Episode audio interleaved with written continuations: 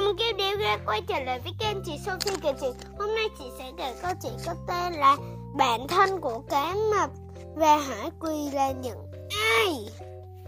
Nhưng mà trước tiên, vào câu chuyện thì chị sẽ đố các bé một câu nha.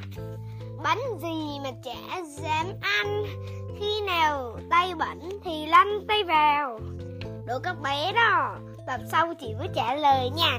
Các bé, trong thời gian các bé suy nghĩ thì gì chị sẽ kể chuyện nha. Vậy, nghe chuyện nhé. Ok. Câu chuyện, bạn thân của cá mập và hải quỳ là những ai? Cá mập và cá dẫn đường là một cặp đôi hoàn hảo. Trong đại dương tối tăm, cá dẫn đường, đóng vai trò là kẻ dẫn đường tiền thức ăn và hỗ trợ cá mập vệ sinh răng miệng. Cá dẫn đường cũng nhờ cá mập để bảo vệ bản thân tránh khỏi sự tấn công của loài cá khác đồng thời ăn những mẫu thức ăn di sự của cá mập. Cá hề mỗi khi bị các loài cá khác tấn công thường lập tức trốn vào. Ừ, khóm hạ quỳ.